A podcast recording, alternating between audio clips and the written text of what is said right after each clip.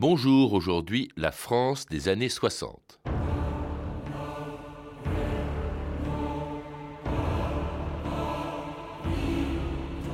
Je me souviens d'une décennie heureuse qui consacrait notre renouveau et dont on se souviendra sans doute comme d'un paradis perdu.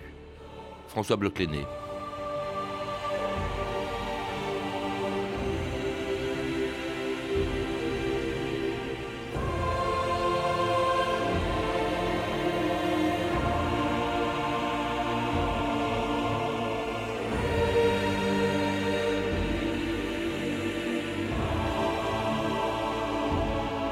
2000 ans d'histoire.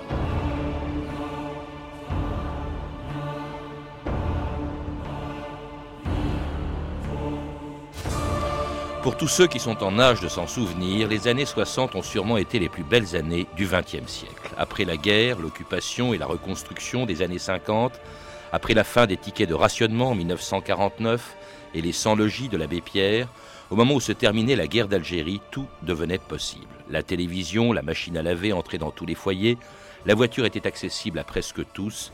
Gilbert Bécaud nous faisait rêver à Orly en attendant le premier vol du Concorde et les premiers pas de l'homme sur la Lune. C'était l'époque où les yéyés dansaient le twist au golfe Drouot sans savoir qu'ils seraient les premiers Français de l'histoire à ne plus connaître la guerre.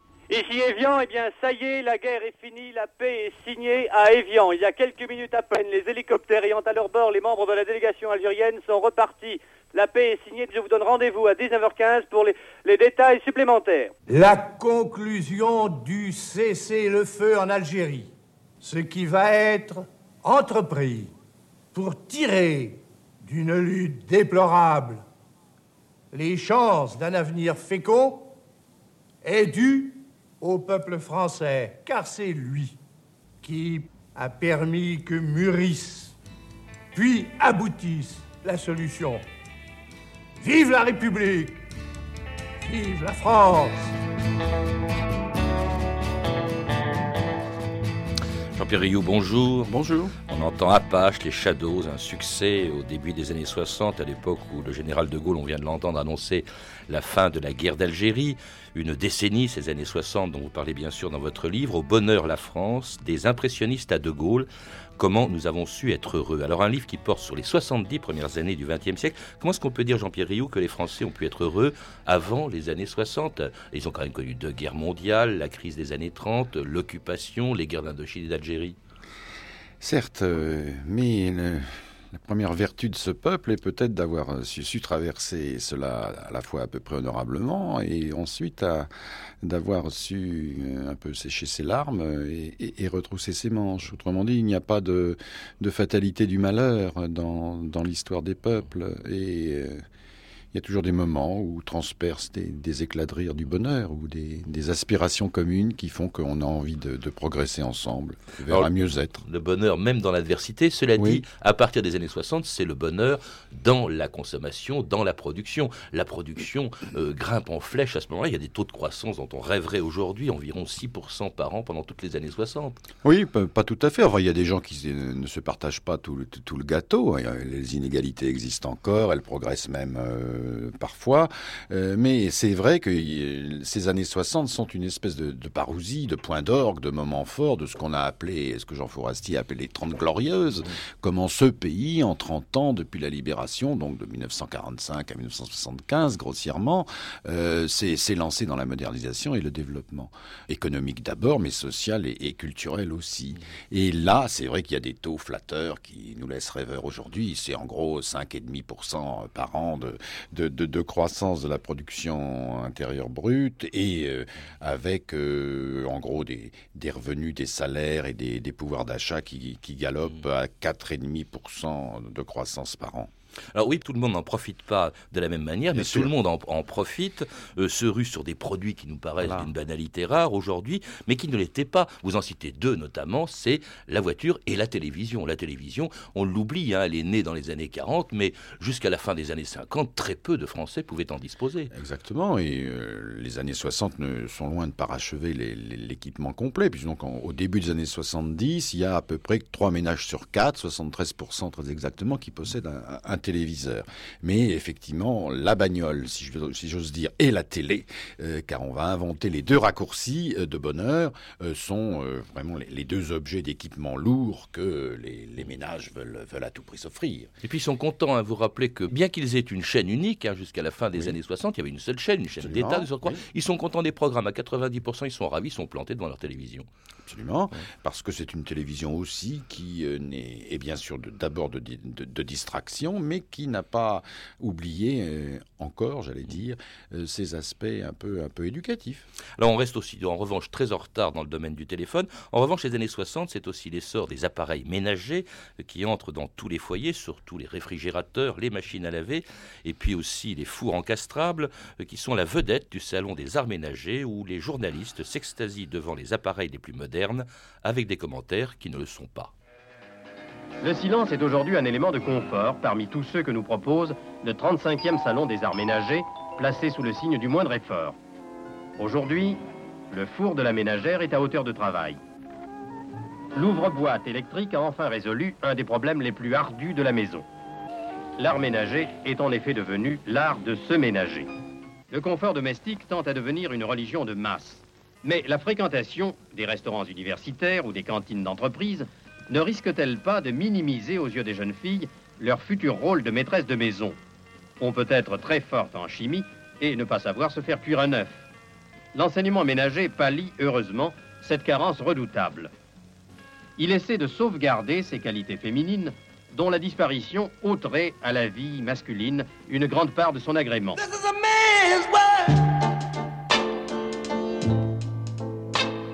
This is a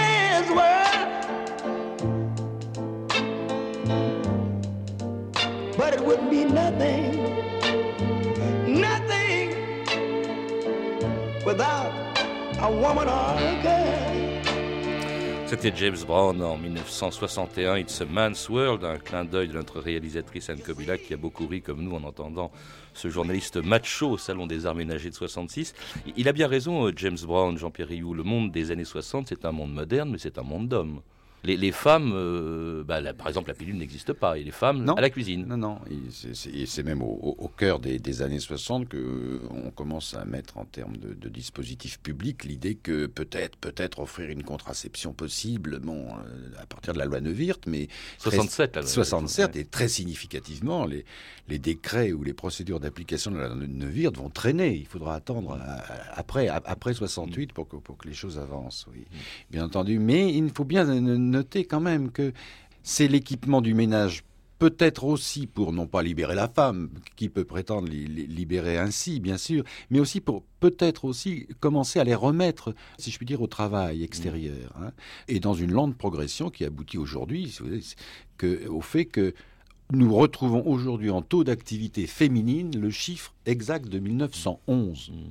Et donc peut-être ces années 60 sont un moment où la courbe commence à, s'infléchir. On les équipe en, robots ménagers ou en, ou réfrigérateur et en, et en premier euh, lave-vaisselle pour qu'elles puissent travailler. Au travail ou dans les supermarchés. Hein, qui ou se... travailler davantage. Ou dans les supermarchés qui se multiplient, vous le rappelez, car c'est à l'aune de la consommation que se mesure le bonheur des Français, à toutes les choses, comme l'écrit Georges Perec, dont ils disposent chez eux. La consommation, c'est vraiment la religion des années 60. Si l'on veut, oui, et au moins pour la, grosse masse de, la population qui euh, a, les moyens de consommer. Et de consommer, il faut y insister, l'offre est multiple elle est, non seulement démultipliée, mais elle est multiple. Il n'y a pas seulement les hypermarchés. Il y a le fait que vous pouvez consommer quantité de choses. Soit vous êtes consommateur moderne, comme ces jeunes gens des choses de Pérec en, décrit en 65, soit vous êtes consommateur ringard, si je puis dire, à n'aimer que le saucisson sec, ou etc. Et ben vous pouvez le faire. Mm. Même chose en consommation euh, culturelle, et notamment musicale, où on vous offre tout tout à la fois, l'accordéon et Johnny. Hein. Une religion contestée quand même, c'est ce qui va euh, provoquer en 68 euh, la, fameuse, les, fameuses barricades de, 68. Au fond, c'est d'abord une révolte contre la consommation. On était étonné de voir que pour la première fois dans l'histoire, on ne se révoltait pas pour avoir du pain, parce qu'on n'en manquait pas, on se révoltait contre la société de consommation, Jean-Pierre Riou. Oui, c'est peut-être un résumé un, peu, rapide, un, peu hardi de, mais de, mai 68, 68 qui, mériterait une émission. D'autres causes profondes et d'abord les, Mm. les, problèmes étudiants au, au départ et, et, et, la réforme de l'université au moment où l'université commence à se massifier, tout comme le, tout l'enseignement est en train de se massifier euh, au début des années Pompidou, euh, à l'extrême fin des années 60, euh, on va se mettre à construire un collège par jour dans ce pays. Euh, donc là, il y a dans les années 60, bien sûr, ce, ces choses qui vous arrivent et qu'on consomme, et déjà le début de l'inquiétude, et c'est celle de 68, comment on passe des choses à l'être, comment on va dépasser cette consommation? Et là, c'est le tréfonds, un des tréfonds de 68. Cela dit, en attendant de monter sur les barricades, les jeunes des années 60 préféraient se retrouver au golfe Drouot ou écouter une émission célèbre de Franck Thénault et Daniel Philippaki. Salut les copains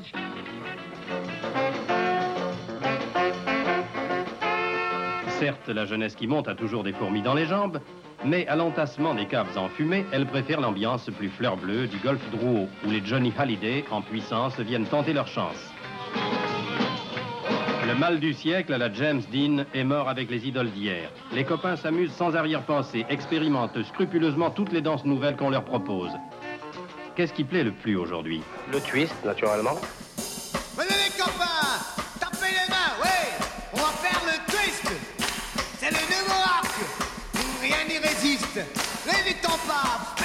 Moi Suivez bien mes pas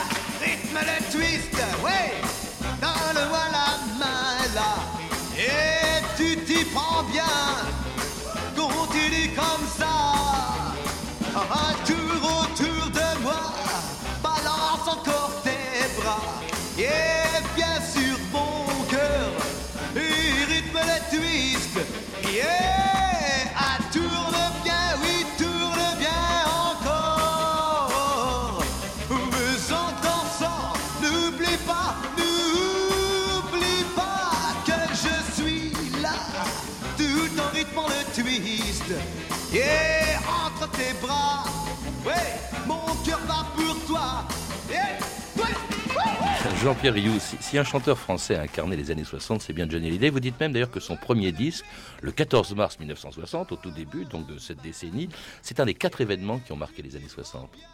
Oui, en tout cas, au printemps 1960, euh, le phénomène Johnny commence et il va durer quand même près, de 45 ans, hein, du coup. Nous, nous, parlions de la diversité de l'offre culturelle. Euh, là, c'est très typique. Bien sûr, il y a l'IEIE et la vague qui, qui, va balayer beaucoup de chanteurs euh, plus classiques et d'autres types de musique. Mais voyez ce qu'on offre à ce printemps 1960. Alors, Johnny se lance. Il va être surtout lancé quelques semaines plus tard par l'émission de télévision d'Aimé Mortimer, euh, L'école des vedettes. 100 000 exemplaires de son voilà, disque, hein, c'est exceptionnel le, à l'époque. Le, le, le, petit vinyle d'école, n'est-ce pas? Alors là, il, il, chante, bon, il, il chante Aimé follement, etc. Et puis alors, au même moment, quand même, vous avez Marie-Marie de Gilbert Bécaud, vous avez Il y a plus d'après de Guy Béard, vous avez, alors là, on tombe vraiment dans la catégorie, c'est pas les têtes de gondole, n'est-ce pas? Bob Azan, fais-moi le couscous chéri. Vous avez aussi... Il y a une offre considérable, hein, et très, très variée. Le, cher Johnny tire son épingle du jeu avec Aimé follement, repris aussitôt par Dalida, d'ailleurs. Vous avez aussi, vous le citez, d'ailleurs parmi les quatre événements des années 60, euh, quelqu'un qu'on aime bien ici, le Pop Club de José absolument, Arthur. Absolument. Alors je ne pense pas que c'est un péché de jeunesse que de dire ça. Je pense qu'objectivement, après le, le, premier choc de Salut les copains, eh bien le, le cher Pop Club de, José Arthur, euh, première émission, si je me souviens bien, le 4 octobre 1965, ah, a bien. été, ouais. oui, a été extrêmement important. Dès lors aussi que c'était sur une chaîne publique, et il faut le dire. Autre événement. Alors là, ça m'a un, un, peu plus étonné. Je, bien sûr que c'est important, mais c'est la nouvelle vague. Hein, 60, Ouais. c'est à bout de souffle de Godard. Or, vous rappelez qu'à la même époque, bah, la fréquentation des cinémas, elle baisse. Oui, elle baisse, elle chute même de moitié. Hein, euh, dans, dans, la décennie des années 60, on n'est plus dans les très hautes eaux de millions et de millions de spectateurs qui vont voir la, la dernière séance le samedi soir, n'est-ce pas, et en famille si possible. Euh, on passe à la, une, je dirais, une pratique du cinéma beaucoup plus sélective, et la nouvelle vague a fait beaucoup pour arriver à cette pratique un peu plus cinéphile des choses. Et nos jeunes gens des choses de tout à l'heure, eh ben, il est sûr qu'ils se sont délectés à bout de souffle. Mmh. Ça va de soi. En tout cas, les salles de cinéma étaient était sûrement déserte la nuit où s'est produit l'événement qui restera toujours dans les mémoires de ceux qui l'ont vu et vécu à la fin des années 60, celui que les Français ont partagé avec 600 millions de téléspectateurs sur tous les écrans de télévision du monde. C'était à 3h56 heure française le 21 juillet 1969 on aperçoit une fraction du sol lunaire, je pense que c'est cela. Il y a une zone très claire euh, qui barre une zone d'ombre et on voit l'un des pieds du LEM et le haut de l'échelle. L'image a changé maintenant. Elle semble avoir été inversée, ça c'est curieux. Et on voit le pied d'Armstrong qui descend avec beaucoup de précaution vers le barreau suivant. Il faut un temps infini, semble-t-il, à ce pied pour atteindre le barreau suivant. C'est fait. I'm step off the now. One small step man, one giant leap for mankind. C'est un petit pas pour moi, un grand pas pour l'humanité. Tout le monde se souvient, Jean-Pierre Rioux, de ces mots d'Armstrong mettant le pied sur la Lune. Euh, c'est vraiment extraordinaire parce que je crois que dans, une vie, enfin, tout le monde, tous ceux en tout cas qui, qui ont vu ça à la télévision, se souviennent de l'endroit précisément où il se trouvait à l'extrême fin des années 60, en 69. oui, par rapport à d'autres événements monstres comme euh, par exemple le 11 septembre 2001, euh, où là c'était à des heures ouvrables, si je veux dire, là on, on pouvait se préparer puisqu'on savait à l'avance que ça serait vers 3 heures du matin. 10 millions de postes allumés. 10 hein, millions de postes allumés. EDF a songé euh, à faire marcher des, des, barrages euh, qui ne fonctionnaient pas la nuit. Le lendemain matin, l'EDF a un peu paniqué, voyant tout ce qui avait été tiré en, électricité dans la nuit. Euh, mais enfin, tout, s'est arrangé, rassurons-nous. Non, c'est c'est le premier grand événement contemporain finalement, le, débarquement sur la Lune, parce que, comme le dit Pierre Nora, il y a, l'instance du réel, oui, on, on voit et on télévise. Deux, c'est la vraie instance d'information et c'est au même moment la même instance de consommation. L'événement, il est à la fois, il se produit, il est euh, médiatisé et il est consommé en même temps, et ça fait ce qu'on pourrait appeler l'événement monstre. Et puis il est mondial, hein, surtout. Et il est mondial. Et, c'est vraiment la, mondialisation d'aujourd'hui. Euh, on a quand même quelques pratiques depuis depuis un siècle, et depuis ces années-là, en particulier. À, lui seul, au fond, il résume un peu, alors qu'on se trouve à la fin de ces années 60. Ces années 60, au fond, c'est tout est possible, y compris le, le plus vieux rêve de l'humanité, mettre le pied sur la Lune. Oui, et c'est assis sur un formidable développement scientifique, technologique et, économique qui fait que euh, eh bien, la société française euh, s'est vraiment alignée sur cette mondialisation par le progrès technique et, économique euh, qui a dérivé en progrès social et, progrès, culturel. Et c'est à ce moment-là que se termine votre livre, Jean-Pierre Rioux, pas comme si au fond, depuis 70, les Français ne savaient plus être heureux. Oui, la, donne a changé. et d'abord, c'est vrai que le, le, gâteau s'est mis à ne plus grossir. Donc, euh, comment se le partager plus heureusement C'est une, question de fond. Euh, et les rapports, euh, les, rapports aux valeurs, les rapports au travail, les rapports à, la liberté individuelle ont, évolué. Et donc, dans une conjoncture tout à fait nouvelle, eh bien, les, vieilles marques de bonheur anciens euh, ont peut-être été un peu effacés, mais je ne suis pas certain euh, qu'elles aient disparu. Sinon, je n'aurais pas fait ce livre. Et puis 69, c'est aussi le départ du général de Gaulle. Après les années 60, c'était les années euh, Johnny, mais c'était aussi les, les, années de Gaulle. Et vous dites qu'à partir de ce moment-là, avec de Gaulle, c'est un peu une autre idée de la France que se font les Français. D'abord, ce n'est plus la grandeur. C'est une France qui est devenue une puissance moyenne, comme le disait Giscard, une France repliée sur elle-même depuis, depuis ces époques-là. Oui, et puis une, France qui, qui perd un peu le projet. Euh, évidemment, De Gaulle a d'abord été un chef de guerre, donc euh, premier coup réussi euh, à partir du 18 juin 40, deuxième coup quand même avec l'appui des Français, considérable des Français, à plus de 80%, la, fin de la guerre d'Algérie. Alors là, il y, a évidemment un temps de latence, on entre dans une ère de paix qui fait que eh bien, les, ambitions nationales, une fois que De Gaulle a, aidé à les exprimer une nouvelle fois, commencent à, à flageoler un un peu plus. Et euh, c'est la grande question. partant de déprime économique, sociale et culturelle, euh, comment on, formule un, avenir heureux pour un peuple? Pourquoi ne pas espérer? Je crois très profondément que dans ce siècle de bonheur que la France a connu qu'un cas, et pas, pas tous les Français, bien entendu, dans ce siècle-là, il y avait, il y avait bonheur parce qu'il y avait espoir dans l'avenir, espoir dans un lendemain. C'était une émission du 11 mars 2004. Je rappelle que Jean-Pierre Rioux est l'auteur de Au bonheur la France, comment nous avons su être heureux, publié chez Perrin. Il a également écrit avec Jean-François Sirinelli La France d'un siècle à l'autre, publié chez Hachette Littérature. A signalé aussi Les années 60 pour les nuls de Stéphane Benamou qui vient de paraître aux éditions First. Vous pouvez retrouver toutes ces références par téléphone au 32 30, 34 centimes la minute ou sur le site franceinter.com. C'était 2000 ans d'histoire. À la technique Philippe Duclos et Sandrine Laurent, documentation et archives sonores Virginie Bleclenet et Claire Tesser, une réalisation de Anne Kobilac.